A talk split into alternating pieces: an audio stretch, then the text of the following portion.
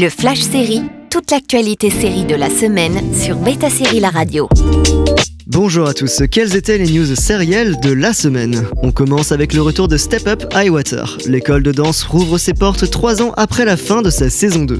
Le décès de l'actrice Naya Rivera avait donné un coup à la production, puis avec la pandémie, le report avait été nécessaire. Mais Step Up Highwater revient de plus belle. Le rôle de Colette Jones est repris par Christina Milian qui devra défendre la mégastar Sage Odom accusée de meurtre. Les élèves quant à eux n'auront pas une seconde pour souffler non plus. La saison 3 commencera bientôt sur Stars on continue avec la bande-annonce de Shantaram.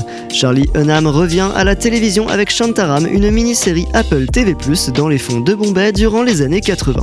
Adapté du roman de Gregory David Roberts, le héros Linford est un Australien évadé de prison qui se retrouve à Bombay et devra faire face à des choix lourds de conséquences pour sa liberté.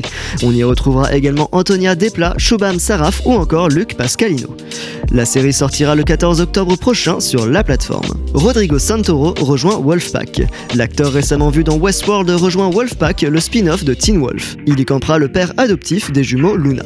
Il rejoint Sarah Michel Gellar, annoncé plus tôt. On termine avec Manny Jacinto qui arrive dans The Acolyte. Après un passage très furtif dans Top Gun Maverick, notre bon Manny Jacinto rejoint la dernière série de la franchise Star Wars The Acolyte. Pour rappel, la série sera menée par Amanda Stenberg et Lee Jung-jae, fraîchement vainqueur de son ami.